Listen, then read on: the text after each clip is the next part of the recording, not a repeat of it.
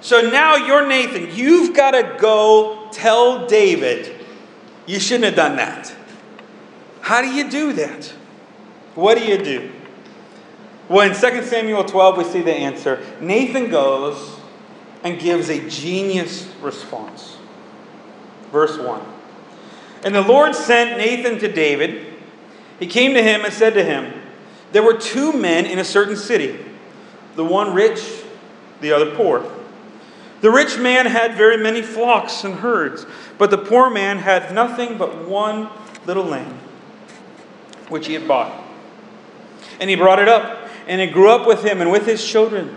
It used to eat the morsel and drink from his cup and lie in his arms, and it was like a daughter to him.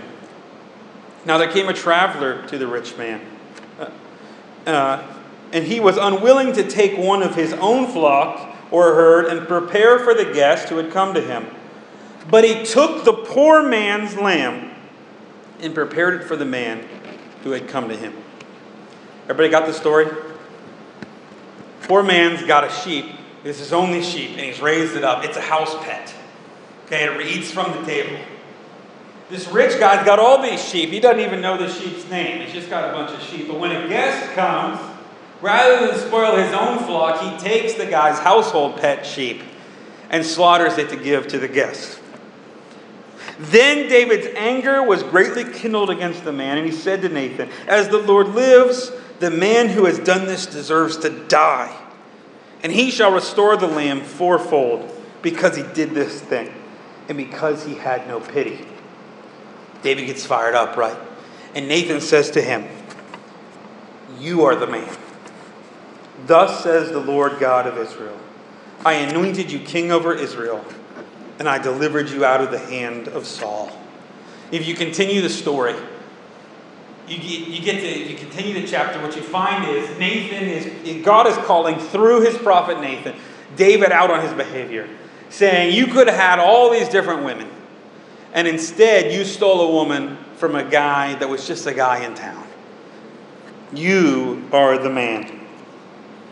His punishment, if you read the chapter, this son born of the sin with Bathsheba would have to die. So, why does this little story work? I want to really talk today about Nathan's story here. Why is it so effective?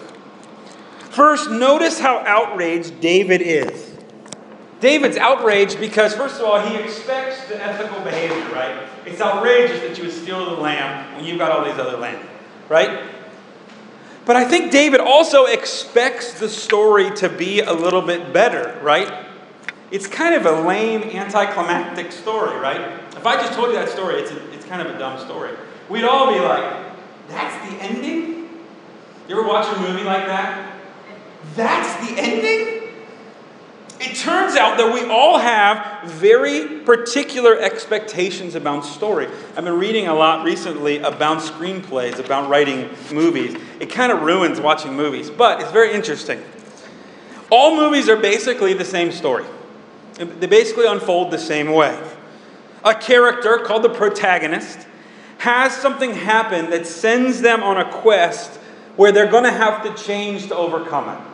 Maybe they've got to go through mountains and go on a literal quest. Maybe they've got to change in such a way that they can attract the girl. But whatever it is, they've got to go on a journey. Normally, there's a guide that comes along and helps them. There's, there's maybe multiple people that come along and sort of tilt them in the right direction, right? I mean, uh, remember Pee Wee Herman's Big Adventure? It was like that. Everywhere he goes, there's these weird people, and they keep getting Pee Wee going in the right direction again. So often there's a guide of some kind who, uh, who, who they go on the journey, and either the journey is successful or not successful. In play terms, um, if, you, uh, if it's a play where they get the girl or it all comes together, it's normally called a comedy. And if they don't make it, it's called a tragedy. You got two options at the end they either make it or they don't make it. That's like every movie you've ever seen. Okay? Star Wars. Luke wants to go and fight the Empire, but he's not ready. And so he's got to have people come along and help him, right? He's got Obi Wan Kenobi, and then later he's got Yoda. Sorry if I'm geeking out a little bit on you here. Okay? That mentor Luke, and he's got to change. He's got to learn to trust the Force so he can get there. this one might be a little more on this congregation's kind of wavelength. Finding Nemo. You remember Finding Nemo, the Pixar cartoon with the fish? Okay? The, the, the Finding Nemo is not about Nemo. Finding Nemo is about Marlin. It's Nemo's dad, who, who is um, nervous and scared and doesn't want to take any risk, but his son gets captured. So he's got to go across the ocean. He's got to learn as he goes, right? And he's got all these mentors. He meets some sharks, he meets some turtles, he meets a whale, and all these things sort of. I mean, this is every movie you've pretty much ever seen that was good. Movies that violate this sort of structure don't normally do very well. They're not normally very good because we like our stories a certain way. And the story is always ultimately about the character transformation. The movie is, all, is always about the characters getting better and improving. Okay? That's why every movie ends with some kind of scene where you get to see, okay, now they really do love each other.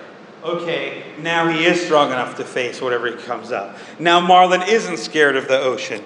Now Luke is going to trust in the Force. You get to see at the end whether the character transformed or not. You know who really understands this? ESPN.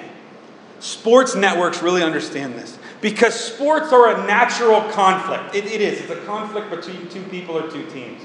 But you know what ESPN does? Backstory, right? They even call them plot lines. And so they want to talk about, well, what happened last time these two teams played? How have they played the last few times? What about players that used to be on this team and are now on this team? They give all the background stories of where the players came from, where they grew up, and all the challenges that they went through. Why? Because they know that if you're going to watch the event and get into it, you have to want to cheer for the characters. You have to want to see them transform and win. It, Rocky, the Rocky movies are the perfect example of this, right? Every Rocky movie is about Rocky getting better. It's the same movie every time. Can you fight with Apollo Creed? Well, he's got to train to do it. Can he fight with the big Russian guy? Yeah, he's got to train and get better. Every, every Rocky movie is the exact same movie, it's just a different bad guy. Now, why, why does story do this to us? Why do we get caught up in the story? The, the reason we love stories like this, and the reason why we look for patterns in stories like this, is that fundamentally our lives are stories. Right? David very quickly sees himself in the story. If you read along, he, he instantly knows, oh man, that's me. Why? Because our lives are stories. If I wanted to get to know you, I could start out with some facts. How tall are you? Where do you work? Where do you come from? But if I really want to get to know you, I've got to know your story. I got to know what, what, what shaped you, who you are. Our lives naturally unfold over time and in seasons like scenes in a movie. Our lives are like movies. They're natural. You're in the middle of a story right now. In fact, you're in the middle of multiple stories. You're in the middle of a story at home, in your marriage, at work, in all kinds of other relationships. You're in the middle of an unfolding story. This is how we defined our land, our home, our people groups. You ever been through somebody else with, been through something with somebody else so that you suddenly feel close to them? Stories impact our relationships, stories impact our place. If I asked you to talk right now about your grandparents' home, you could tell me that. And you would start telling me stories. We think in terms of story. If you told me how to bake a cake, you'd basically be telling me the story of baking a cake. You tell me had directions to get to somewhere, you're fundamentally telling me stories. In fact, have you ever had somebody give you directions with stories? You're going to go down and you're going to turn at where the gas station used to be. You're going to go a little further, you're going to turn right where the old tree swing used to be that we used to swing on when we were a kid. People actually think their way through their world in story. I think there's a bigger reason for this, though. I think God is fundamentally storied. Think about the Bible, it's primarily story. Moses is constantly retelling the Exodus story. Paul, several times, two times in the book of Acts, tells his story over again. He's always telling story. Jesus teaches all the time in parables. He doesn't just tell you, he tells you a story. We sing songs about loving to tell the story, the old, old story, and we have a story to tell to the nations. In fact, Jesus is fundamentally a story himself, right? The whole Bible is one big story where there's a conflict, right? There's this thing called sin. And what's God going to do about sin? Will people always be separate? And so God goes on a journey. It's called the incarnation. We celebrate it every Christmas. And He goes, and He doesn't change in His character, but He certainly changes the way He relates to us. Pentecost does that same thing. So God can be really close to us. Our lives are stories because our God is about stories. And our God is in the story transformation business. By the way, organizations have stories too. This church is in the middle of its story. And we've been starting to retell the old chapters, and we're trying to think about new chapters. So David really quickly sees himself in this story because his life is a story. So he naturally sees himself in the story. But what's the problem with David's story right now? Really, David's story is stuck. David sort of got writing writer's block. I mean, for a long time, he was fighting all these people, and he was running from Saul, and he was taking out giants. Now, he's walking around his palace looking at naked women. The story has sort of paused, right? He's not changing, he's not growing, he's avoiding conflict. But don't we do that too? We get comfortable and we avoid any kind of conflict. We love conflict in movies, right? And we know that the bigger the conflict in the movie, the better the movie is, because the character is going to have to change more. But when it comes to our lives, we don't like conflict. We don't like big adventures. We like to be comfortable. David's at that point where he's avoiding conflict, and his plot is basically stopped. And now he's got a plot going with Bathsheba that's not a good plot. Our story gets stopped for a lot of reasons. Sometimes we get comfortable and we avoid conflict. Sometimes we feel like our story is so saturated in problems that we feel stuck. You ever talk to these people? They're like Eeyore, right? Woe is me. Everything's wrong. And every one of their stories are like that. We get stuck in the same role. How many of you know people like this? They're, they're the victim in every story they play. They're the victim at home, they're the victim at work. Or you get these control freaks, right? I'm going to be the savior and the controlling one in every one of my stories. These people drive us nuts. What they do is they're typecasting. It's like Bruce Willis in every movie he's ever played in. Okay? And what we do is the same thing. We just we go home and we play the same kind of person that maybe that our dad played or our mom played, and we do the same thing at work, and we never really stop to think: Is this the story we want to be in? Is this the role I want to play in this story? Sometimes we forget the previous chapters. Churches do this a lot. We lose connection with our history, so we don't know where we are in the story. Therefore, we don't know what to write for the next chapter. Sometimes people have a loss or a failure or a tragedy that just stops the story. You, you ever seen people like this? They go through a loss and their life just sort of goes on hold. There's no more story. We just stuck with that story, that moment. Sometimes I know people that live a story that's really a lie.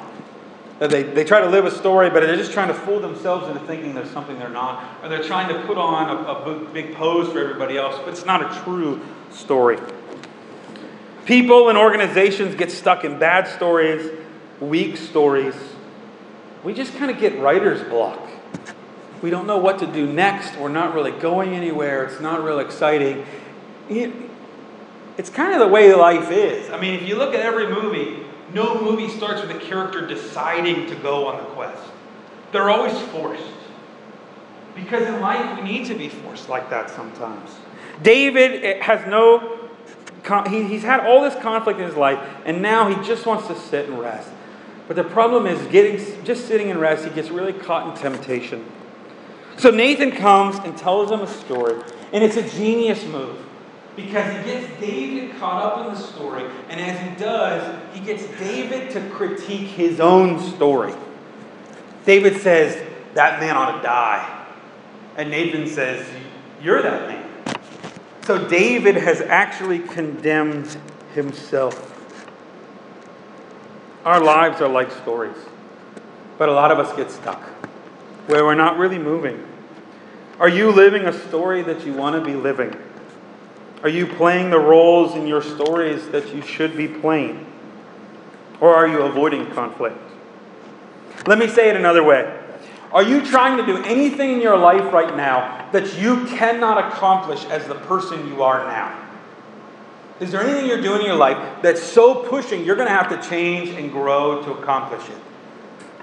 Then maybe you need a bigger story. What is the story of your business, of your workplace? What is the story of your family? What story is your family living? What's the story of Thanksgiving, and is that the one that you want? What's, what's the story of Christmas dinner, and is that the one you want for your family? Here's what I'm learning right now God is a great story writer, He's in the story business. There's a reason why Hollywood keeps copying all of God's stories because they're good ones. God writes, though, big stories. And God is very much in the transformation business. Start reading God's stories. You find characters that have to totally change to follow God's will. God doesn't leave David alone, He sends Nathan. And Nathan in the story, sort of in the bigger story there, sort of becomes the, the Obi Wan Kenobi, the mentor that comes along to, to line David back up. How's your story going? Because I want to challenge you to live a bigger and brighter story. A story where you don't think it's possible, but you're willing to, to trust God and change in the process anyway. Let's pray. Lord, I thank you for your story. That you save us, that you come for us, that you call us that you've done so much work to get us here. Speak to us, work in us, I pray. Amen.